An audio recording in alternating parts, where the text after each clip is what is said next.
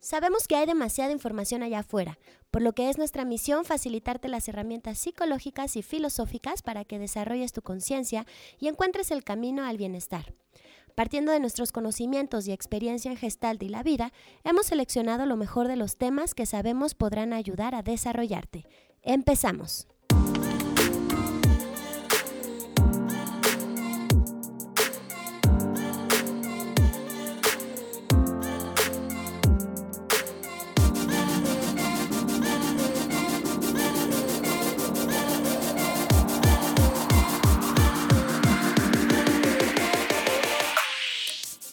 Hola, ¿qué tal? Esto es Tacos de Sesos. Nutriendo tu cabezota.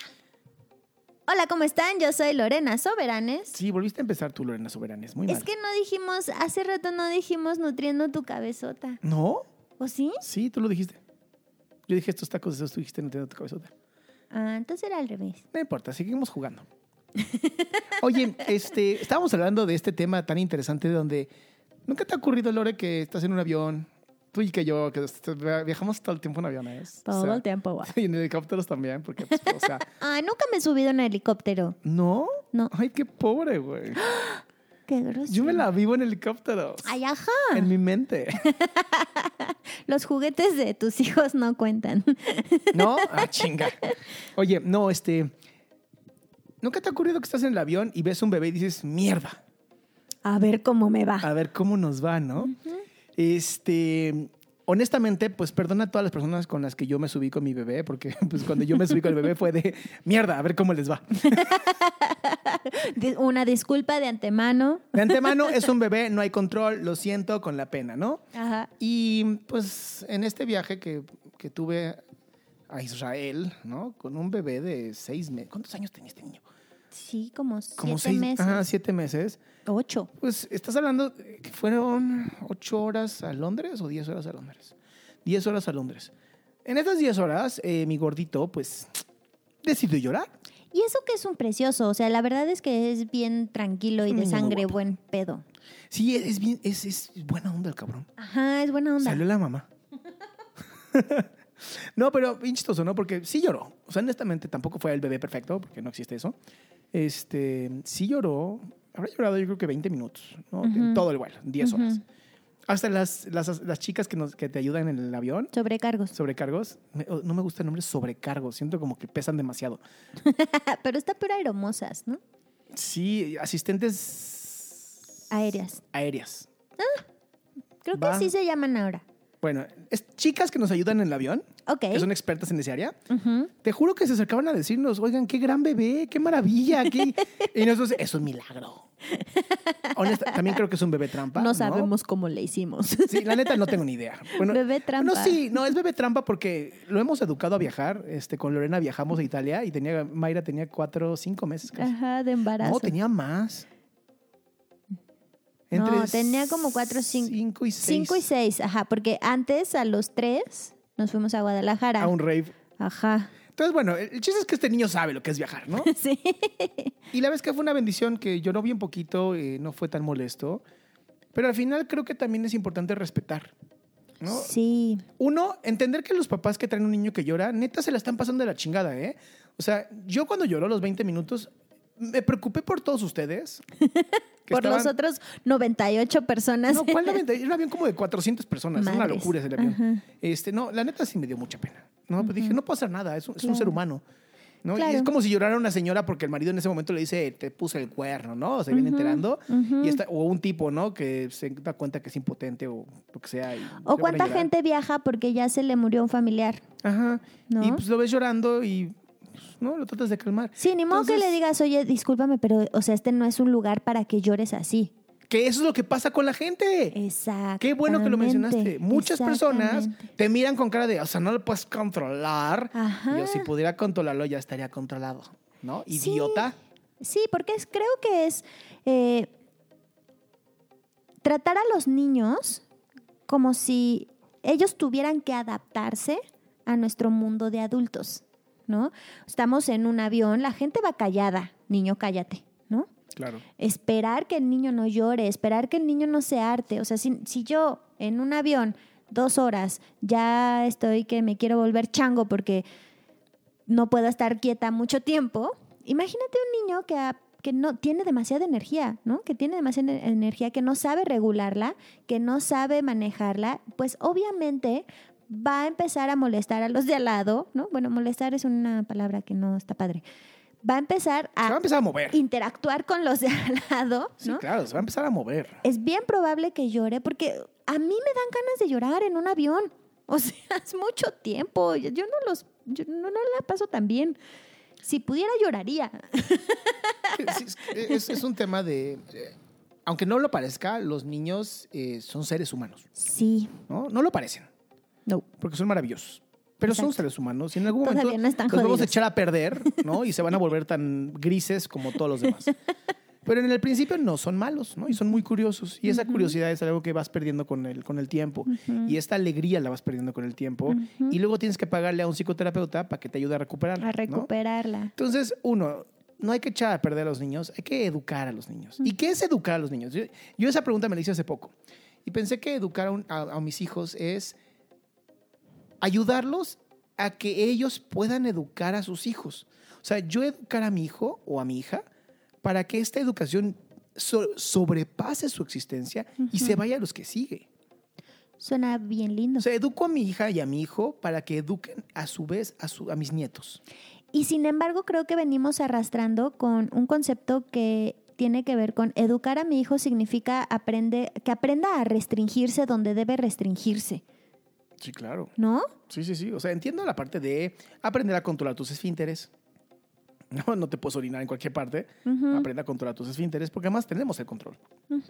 Aprende a controlar tu hambre porque además tenemos el control. Que quede claro, no soy pedagogo, no soy experto en educación infantil.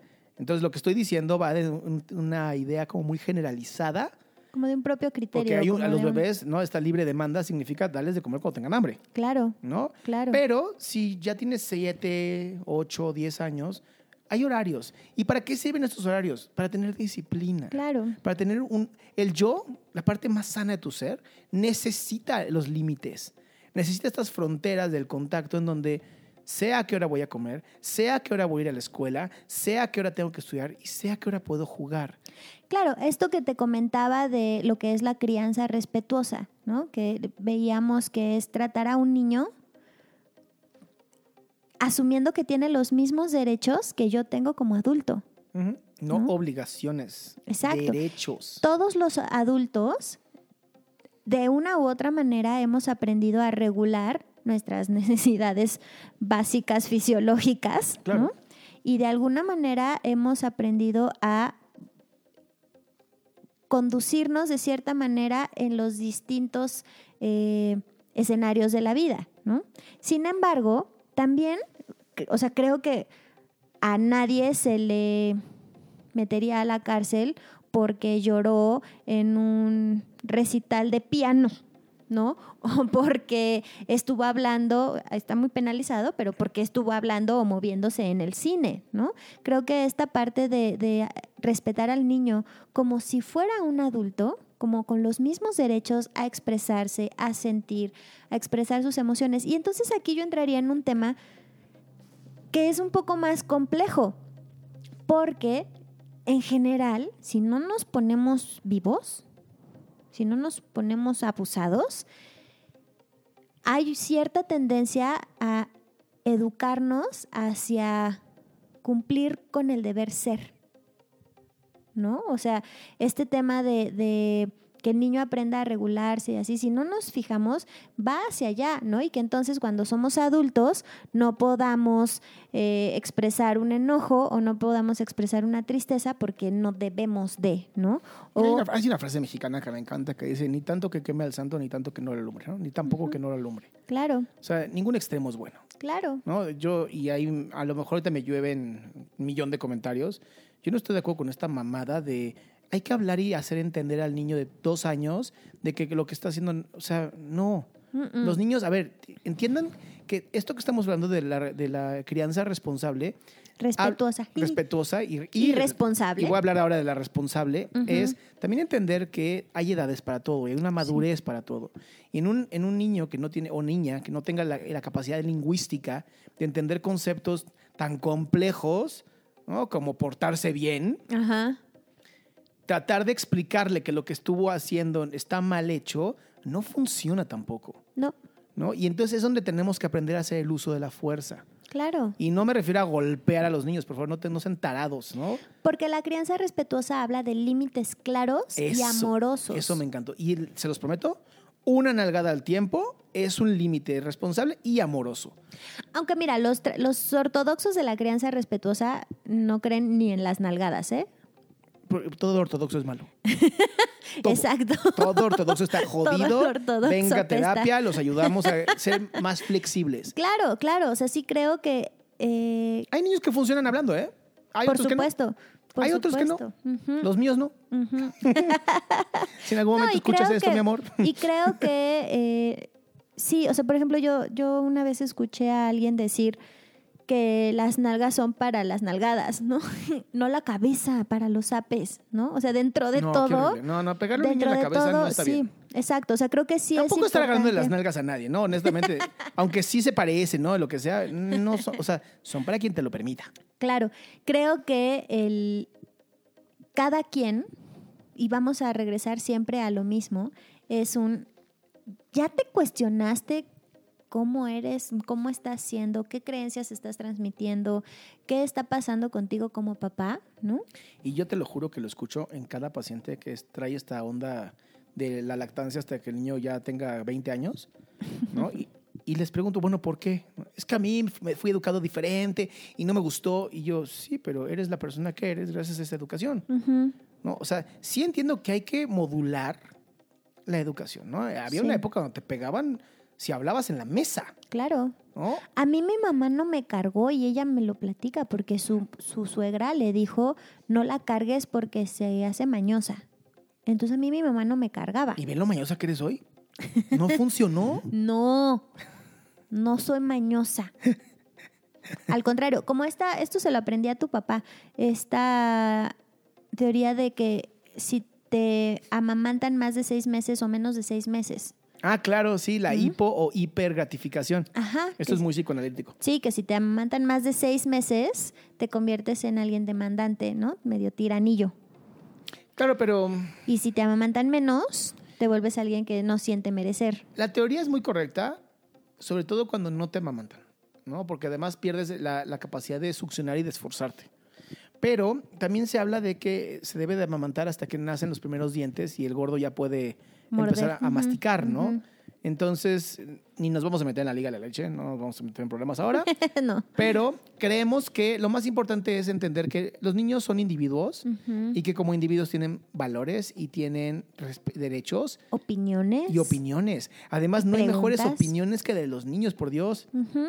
O sea, a mí mi hija sí me ha dado unas vueltas en sus ideas que digo, ¿qué onda con esta niña, no? Sí, creo que tiene que ver con validar al niño y sus expresiones. Claro, ¿no? y reconocer que son tan válidas como las tuyas.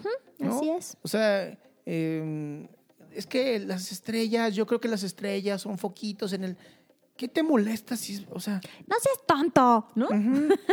¿Qué Ay, te esa pendejada que. Además, créeme, yo, yo con mis hijos sí lo, lo trabajo así, de- les digo, mira, en algún momento de la vida se los va a demostrar, Claro. ¿no? O sea, espero que esto no lo escuche nunca mi hija, ¿no? Pero mi hija todavía cree en Santa Claus, ¿no? Ujú. y, y ya tiene una edad donde creo que los niños ya empezaron a darse cuenta que no es neta. ujú. A mí vale madres, ¿eh? A mí neta es hasta que se entere y me diga, ¿por qué no me dijiste? Yo, ¿por qué te voy a matar tu fantasía? claro. Yo soy la persona, yo amo que mi hija tenga fantasías, que tenga Ujú. sueños, que sea creativa, Ujú. que invente cosas. De pronto digo, ¿por qué te estás bañando con ese jabón que estaba en la, o sea, de la, una vez agarró el de, lavaplatra- el de lavaplatos? Ajá. Porque para ella era mucho mejor, porque veía cómo limpiaba la grasa. Dijo, esto es mejor para la piel. ¿No? Y fue súper creativa. Súper seca quedó. O sea, yo me, me acuerdo decir, ¿por qué, estás- de por qué estás viejito. tan seca, no? Y de pronto encontré ahí el lavaplat, lavatrastes Ajá. en el baño. Yo, ¿qué hace esto aquí? Ajá. Pues quedó perfectamente limpia. Ahora sí que en acción Le arrancó la grasa. le arrancó la grasa. No, este.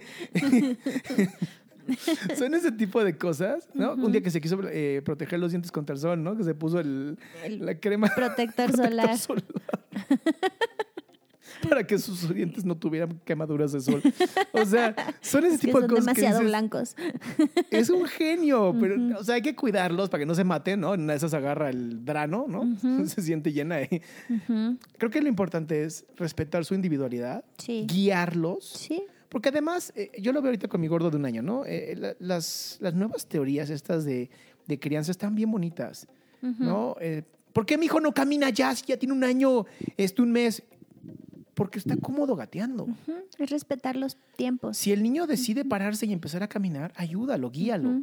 Pero si quiere gatear, que gatee. Yo no conozco un solo ser humano que siga gateando porque decidió que Porque era no mejor que- aprendió, porque no aprendió a caminar antes Claro. del año y medio. Sí, o sea, o es que entiendo la parte de si no hablan después de los dos años, ¿no? Sí, o sea, sí lleva un control de cronológico de cómo debería de ser a nivel estadístico, Ajá. ¿no? Y que un médico, que un este, pediatra experto en niños o un psicólogo en el desarrollo o pedagogo en el desarrollo también vaya revisando, ¿no? Porque además ese creo que es uno de los grandes problemas de México y no sé si Latinoamérica, pero hasta que no esté jodido el asunto, no los llevas con el doctor. Claro.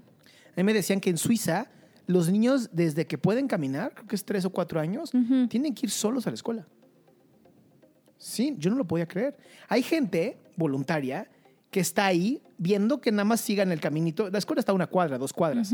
Hay que, están como bien puestas para que... Tienen que ir solos de- desde la independencia. Wow. Y hay gente que revisa que pues, no pase nada, que no haya un daño, ¿no? Pero que el no niño se sienta que va solo. Claro, El niño, y el niño siente que va solo. Claro. Porque no sabe que la gente que está ahí parada Lo está son cuidando. adultos que están revisando que no pase nada. ¿no? Y como papá te toca hacer una vez a la semana, tanto te toca ver que los niños todos van de casita a la escuela. Pero dije, qué maravilla, ¿no? Qué maravilla. Incluso aquí en México hay unas, unas, no son, son todas, unas escuelas donde a partir de tercero de kinder van en transporte a la escuela. Ya no lo puedes llevar como papá. Ujú. Y yo te lo juro que hasta se me enchina la piel pensando en, en mandar a mi gordo en- así en transporte, solito, así viendo la ventana. Bueno, este cabrón va a estar seguramente hablando con todo el mundo. Pero, pero sí hay una parte de mí que dice... eh, eh, eh, Sí, exacto, bailando, pasándosela chido, ¿no? Convenciendo al transportista que lo deje manejar. Pero qué bonito donde se les trata como seres humanos. que pueden, Que saben, ¿no? Que Eso tienen opiniones y que saben, Sí. saben lo que saben, Ahora- ¿sabes? o sea, Viene un tema que hablábamos tú y yo fuera del aire, que es, ¿cómo le explicas la muerte a un niño? ¿No? ¿Qué tal que muere alguien y, y el niño te pregunta, ¿dónde está fulanito o fulanita? ¿Qué haces? fíjate que acabo de saber de alguien, ¿no? Que, que esta persona que perdió a su papá, su papá murió y el nieto de este papá que murió no supo, no, no se enteró, bueno, no, no es que no supo, no le explicaron, porque Sí. claro que supo, claro que se ¿dónde dio fue, no? cuenta. Ya no regresó y venía cada semana. ¿Qué pasó? Vivían con él. ¿no? Ah, vivía Vivían con él. eh, algo pasó, el señor murió de un infarto en la casa. Entonces ya no lo dejaron bajar de las escaleras, ¿no? O sea, no me, yo no estaba exactamente ahí, no me sé exactamente la historia, solo es para retomar el ejemplo de eh, el niño no supo qué había pasado, nadie le explicó, sabía que algo estaba pasando, que algo estaba mal. Evidentemente luego se enteró que el, el- el abuelo ya no estaba con ellos, pero en realidad ¿Le dijeron nadie- que había muerto? Sí, Ah, nadie le explicó qué pasó en el momento. Entonces, no se pudo despedir, no vio el cuerpo del señor, no fue al velorio, no fue al entierro, nada, ¿no? En Gestalt eso se llama no cerrar una Gestalt y es terrible porque nos ponen en un pinche aprieto los terapeutas de trabajos de fantasía tras fantasía tras fantasía para que pueda cerrar. Claro. Entonces, sí, este niño está teniendo algunas manifestaciones de, eh, de, de- de enojo, de, de rebeldía, de, Claro. ¿no? Y entonces la niña, la niña, la terapeuta que vio al niño le dijo a su mamá, claramente es un duelo no resuelto, ¿no? El problema es que nadie le explicó, ¿no? Claro. Y la mamá le, con- le costó mucho trabajo entender que eh, el niño estaba teniendo un duelo no resuelto. El niño necesitaba que le explicaran porque claro que se daba cuenta. La mamá pensaba que, ay, ni se dio cuenta, ay, Mira, ni supo. Hay temas, ¿no? Para poner súper claro antes de que terminemos, hay temas que por la edad no se deben de explicar. Llámese el sexo. Sí. O sea, un niño no tiene por qué saber cómo se hacen los niños antes de los 10 años. No hay necesidad. Bueno, creo que es antes de los ocho. De los ocho. De los Y- ocho. Y, claro que, o sea, hasta esa edad sí puedes saber ciertas cosas, Claro. como los genitales de niño y niña, No, como claro. que nadie debe tocarlos, como que, ¿no? Como ciertos temas o ciertos, ciertos Que abordajes. van por madurez. Exactamente. Pero la muerte es algo que puede ocurrir en cualquier momento. En cualquiera. Y para mí sí es bien importante, a lo mejor no explicarle, y sufrió todo el camino al hospital, y, ¿no? Tampoco hacerle una pinche pesadilla al pobre chamaco o chamaca. Pero creo que sí es bien importante de explicar, oye, pues tal persona murió, es un tema muy natural en la vida, así ocurre, ya no va a venir, pero en tu corazón está, ¿no? Y, y en México tenemos algo bien bonito, ¿no? La fiesta del La Día de los tradición. Muertos, y explicar la tradición, y mostrarle la película de Disney, y contarle historias, ¿no? Porque la muerte al final es un camino. Claro, y como en todo, saber utilizar como las palabras, ¿no? Creo que eh, a muchas, muchas personas decimos, ay, lo perdimos, se nos fue. Se nos fue, colgó se fue al cielo, ¿no? Y entonces creo que, que el niño sepa cuál es la palabra, se murió. ¿Qué Claro. significa que se murió? Ah, bueno, que se fue al cielo. se durmió para siempre. Que, ajá, ¿no? Que, que, que su alma se fue al cielo. Yo no usaría dormir, ahorita que lo dije, no, no, no, perdón, no, yo no usaría dormir. No, porque luego les da pánico para- dormir. Sí, no, no, sí, lo supe. Ahorita me acordé de un paciente. No, no digan dormir, se durmió para siempre. Díganle, ya no va a despertar. eh, no sé, no sé cómo. La verdad es que tendría que ver el caso y el contexto para apoyar. Claro. Vayan a terapia. Es Claro. bien, bien bonito. eh, hay, incluso ni siquiera psicoterapia, ¿eh? Hay toda una corriente que se llama tanatología, Ajá. que es bien bonita. Están especializados en llevarte en duelos cuando se acaba una vida. Así es. Entonces creo que con esto cerramos esta taquería. Te agradezco, Lore. Gracias, Adrián. Chao.